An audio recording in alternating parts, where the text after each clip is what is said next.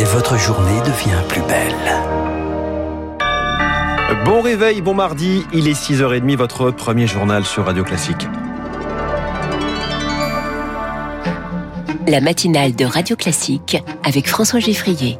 À la une, les États-Unis ont quitté l'Afghanistan hier soir 24 heures avant la date butoir. Oui, l'ambassadeur et un général ont été les derniers à monter dans l'avion. La fin de 20 ans de présence militaire dans le pays. Une guerre commencée pour chasser les talibans du pouvoir. Hier soir, Rémi Vallès, ils ont célébré leur victoire. Oui, avec des tirs de mitrailleuses en guise de célébration de leur prise de contrôle total.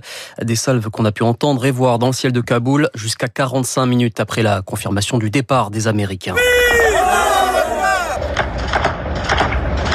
Nous avons à nouveau fait l'histoire, réagit un responsable des talibans qui souhaite de bonnes relations diplomatiques avec les États-Unis.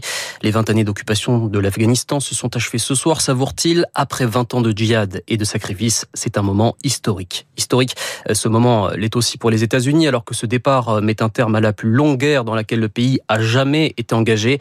Un retrait officialisé par le général Kenneth McKenzie hier soir. Here to announce.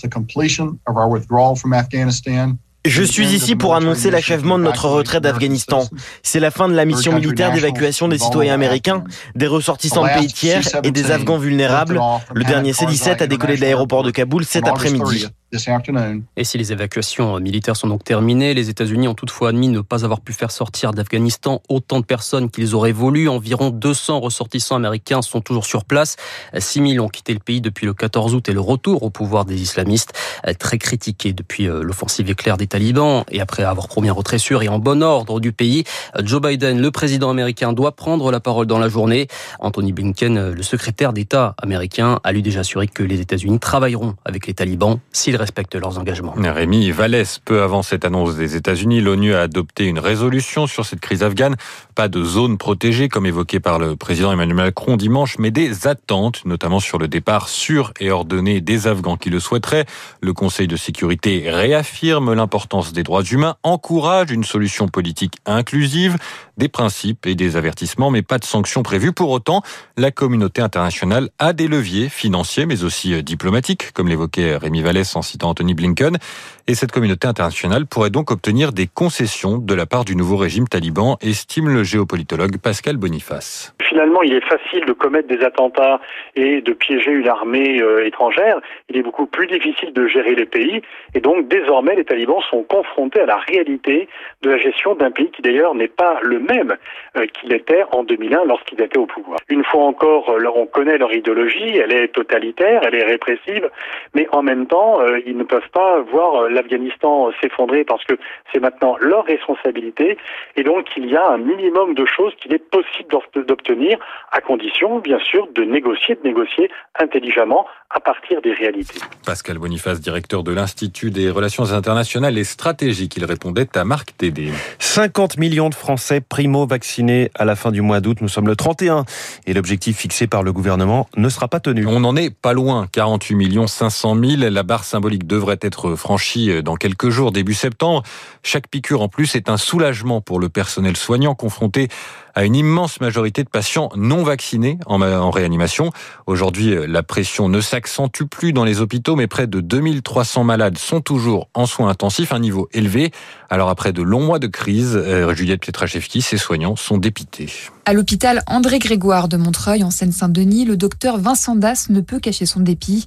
Dans son service de réanimation, sur ses huit patients atteints du Covid, aucun n'est vacciné. C'est générateur euh, d'une certaine colère et d'une certaine frustration euh, que ça conduit donc des gens en plutôt bonne santé avant à mourir ou à faire un séjour prolongé en réanimation, à avoir des séquelles, une qualité de vie qui est altérée après ça. Une lassitude d'autant plus forte lorsque le médecin est obligé de refuser d'autres patients dans son service par manque de place. On ne peut pas prendre en charge les malades qui n'ont pas le Covid et qui ont d'autres maladies qui conduisent en réanimation. D'accord? J'ai à l'heure actuelle 11 lits euh, d'ouverts. Si j'ai 8 patients Covid sur les 11 lits, il reste plus beaucoup de lits pour vous occuper des malades qui ont des problèmes cardiaques, des problèmes rénaux, etc. etc. Un état d'esprit partagé par le docteur Sébastien Chef du service réanimation du CHR Mestionville. D'un côté, on est impressionné par l'efficacité du vaccin. Les formes graves, euh, c'est des patients qui ne sont pas vaccinés. La deuxième chose, c'est de la frustration. Si tout le monde était vacciné, si on était dans un monde euh, parfait, on vivrait un été très calme. L'efficacité du vaccin qui a permis d'éviter 50 000 morts dans le pays, c'est le résultat d'une étude parue samedi qui n'a pas encore été relue.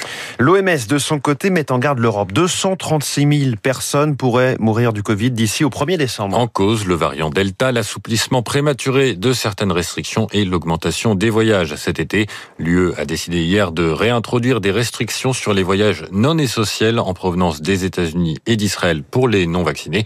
À chaque État membre d'agir en conséquence. il est 6h35 sur Radio Classique. Une journée de mobilisation le 5 octobre prochain dans les rues de France. Annonce de l'intersyndicale CGT, FO Solidaire, FSU hier soir. Elle accuse le gouvernement de profiter de la crise sanitaire pour remettre en cause les droits des salariés.